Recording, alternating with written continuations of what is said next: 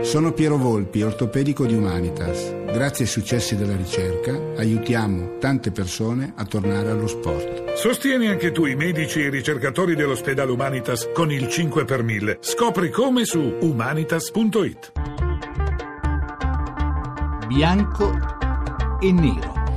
Le 17.42 minuti, benvenuti a Bianco e Nero. Questa sera ci occupiamo del tema dell'immigrazione, o meglio di come l'Europa sta cercando di fronteggiare l'ondata migratoria, in particolare da paesi come la Siria, l'Iran, l'Iraq, che eh, preme in questa, in questa fase, in questo momento, sulle sue frontiere est, la famosa rotta balcanica. L'Europa eh, sotto assedio da questa migrazione, o quantomeno l'Europa che si avverte come sotto assedio da questa ondata migratoria, sta cercando di reagire soprattutto guardando ad un paese, la Turchia, a cui vorrebbe affidare la capacità, la possibilità di eh, frenare questo flusso, ponendo una frontiera tra essa e il resto d'Europa, alleggerire quindi i flussi che arrivano via mare adesso verso le isole greche e poi verso la Grecia, dove già decine di migliaia di immigrati premono sul confine tra Grecia e Macedonia per poi arrivare verso nord, verso l'Austria, verso la Germania, che come ricorderete l'estate scorsa per voce della Merkel aveva detto che ne avrebbe accolti tanti, forse tutti. Insomma,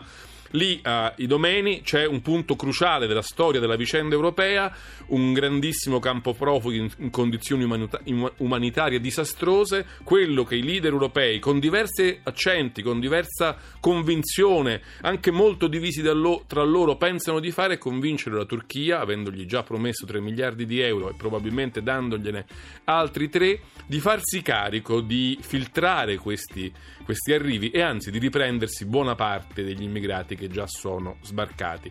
L'accordo è molto discusso e forse anche molto discutibile, ci sono ONG, c'è l'UNHCR, le Nazioni Unite, che lo mettono sotto scrutinio perché potrebbe violare alcune regole fondamentali dei diritti umani, eh, del, insomma di, delle regole di Ginevra, delle regole della Corte europea dei diritti dell'uomo.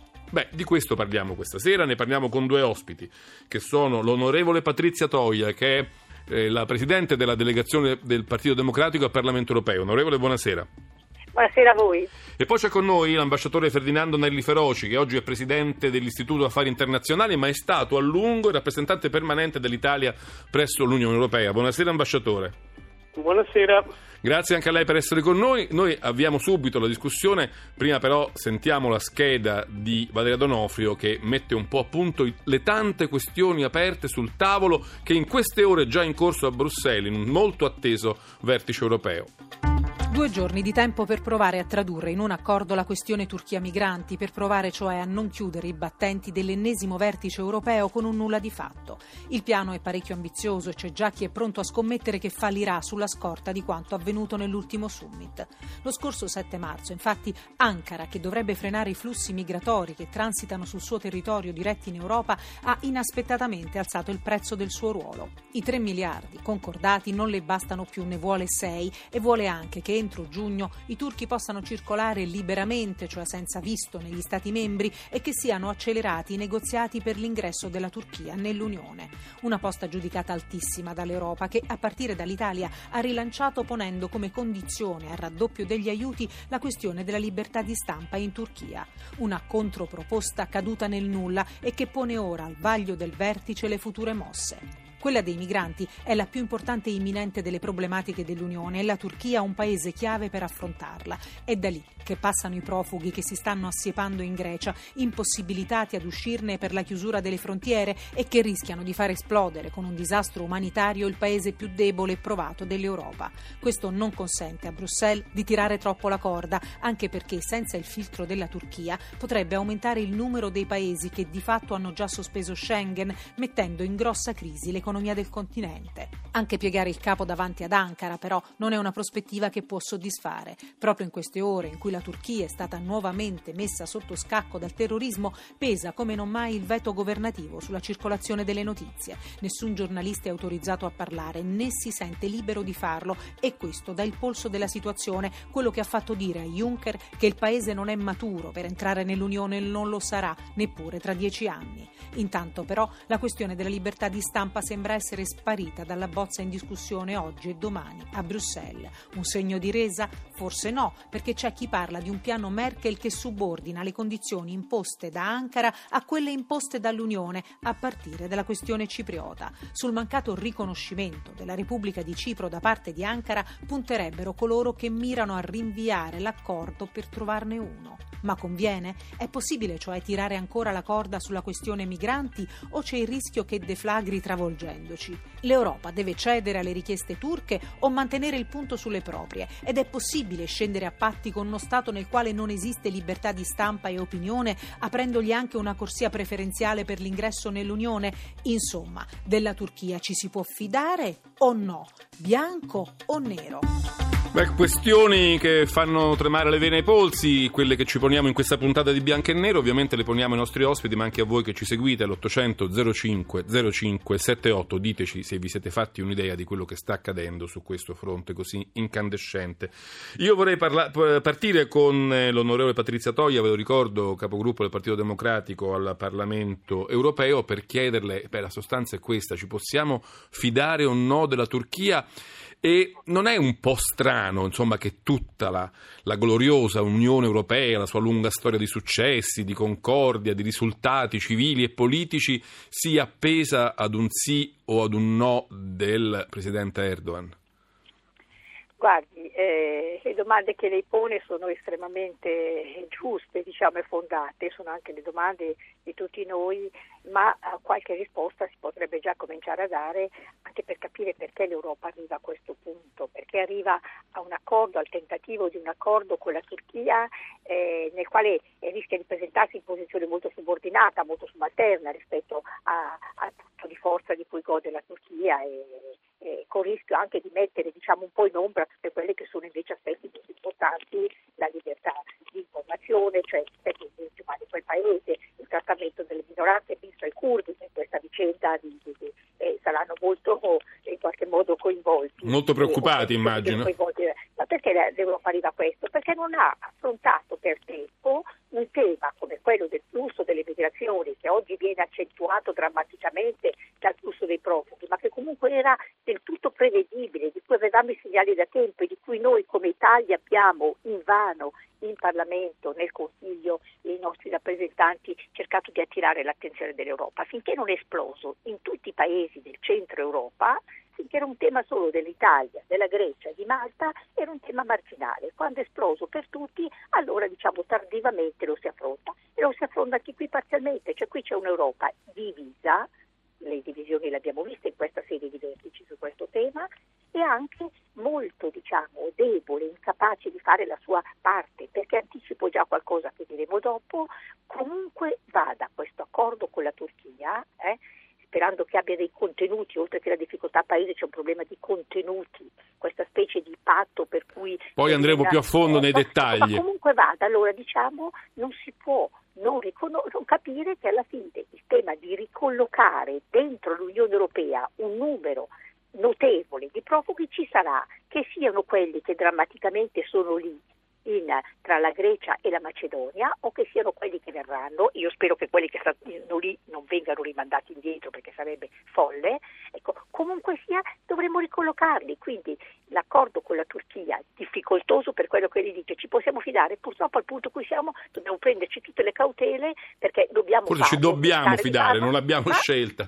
Eh, eh... Non l'abbiamo scelta ma non per questo dobbiamo giocare a ribasso, certo. non abbiamo scelta, dobbiamo tentare di farlo eh, mettendo tutti i paletti che dobbiamo mettere, se non riusciremo a quel punto anche l'accordo sarà, sarà da ridiscutere, insomma. Ora dobbiamo tentare di farlo, anche con un paese problematico, certo. ma con la testa alta e lo sguardo diciamo profondo, cioè senza nasconderci i problemi che ci sono in questo rapporto con la Turchia.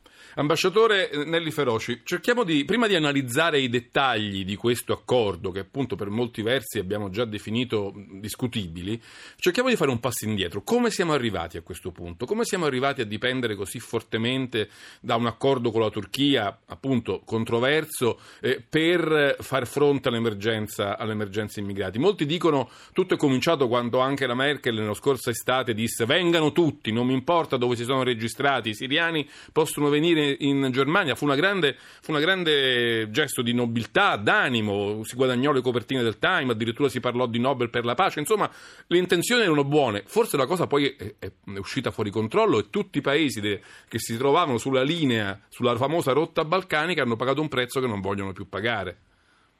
Sì, e questo, e questo, è un po' il motivo per il quale oggi ci troviamo a dover negoziare eh, con l'acqua alla gola, se così posso dire, con sì. la Turchia, un accordo che ci consenta di gestire in maniera ordinata questi flussi migratori che arrivano prevalentemente dalla Siria.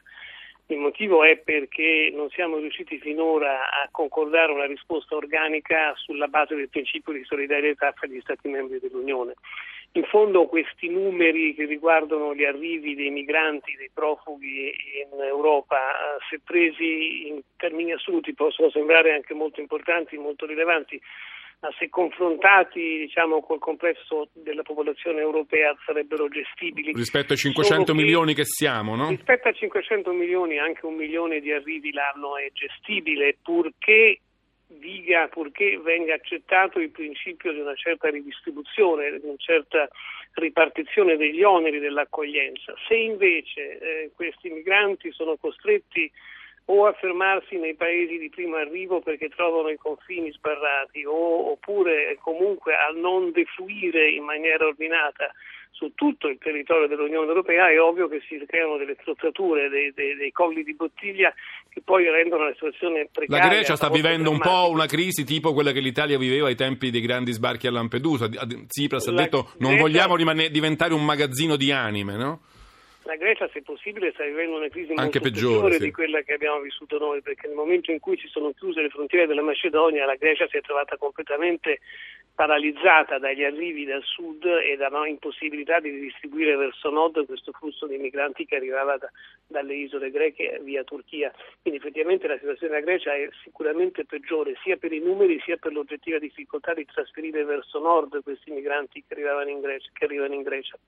Quindi oggi noi ci troviamo un po' per gli errori commessi nel passato, sia per il ritardo accumulato, come diceva giustamente Patrizia Toia, nell'affrontare il fenomeno migratorio come problema comune dell'Europa, sia per, per, gli egoismi nazionali, per la sommatoria di misure adottate in maniera unilaterale dai singoli Stati membri, ci troviamo a gestire questo fenomeno in una situazione quasi emergenziale con un paese altamente problematico come è la Turchia oggi, perché non c'è dubbio che per i motivi che venivano indicati nella scheda molto ben fatta che abbiamo ascoltato poco fa, oggi è difficile. Perché ci sono delle regole precise, per poter mandare indietro dei rifugiati bisogna che il paese dove tornano sia un paese terzo sicuro e su questa Quello... definizione ci sono molti dubbi, no?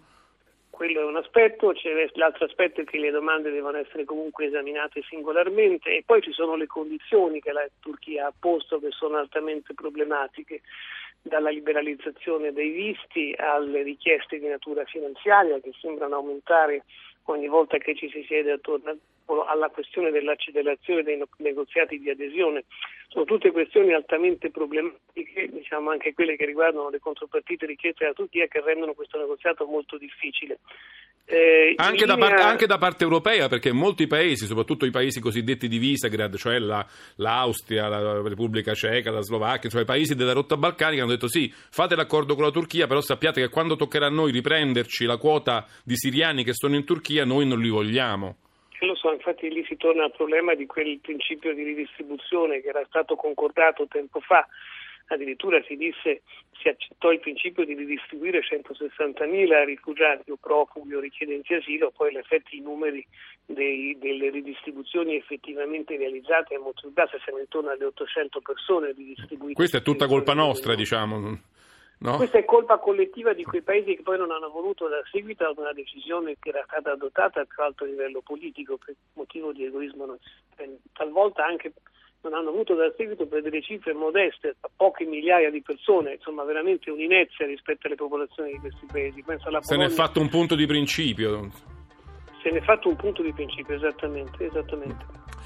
Bene, ci fermiamo perché la sigla ci dice che sta per arrivare il GR1, poi tornerò subito da Patrizia Toia per andare un po' più a fondo sulla natura di questo accordo che in queste ore sta per essere negoziato nel vertice europeo in corso a Bruxelles. Ci sono molti dettagli, molte richieste da parte turca e molte condizioni da parte europea che poi analizzeremo perché già molti paesi, anche paesi centrali come la Francia, l'Inghilterra, eh, stanno mettendo in dubbio. Quindi molti analisti, molti giornali anche in queste ore prevedono che l'accordo salterà. Noi ci fermiamo qui un momento, GR1, poi torniamo a bianco e nero con Ferdinando Nelli Feroci e con Patrizia Toia, 800 05 05 78 è il numero verde, a cui dirci cosa ne pensate, se pensate che il piano avrà successo o se pensate che il piano non dovrebbe aver successo perché è un piano sbagliato. A tra poco.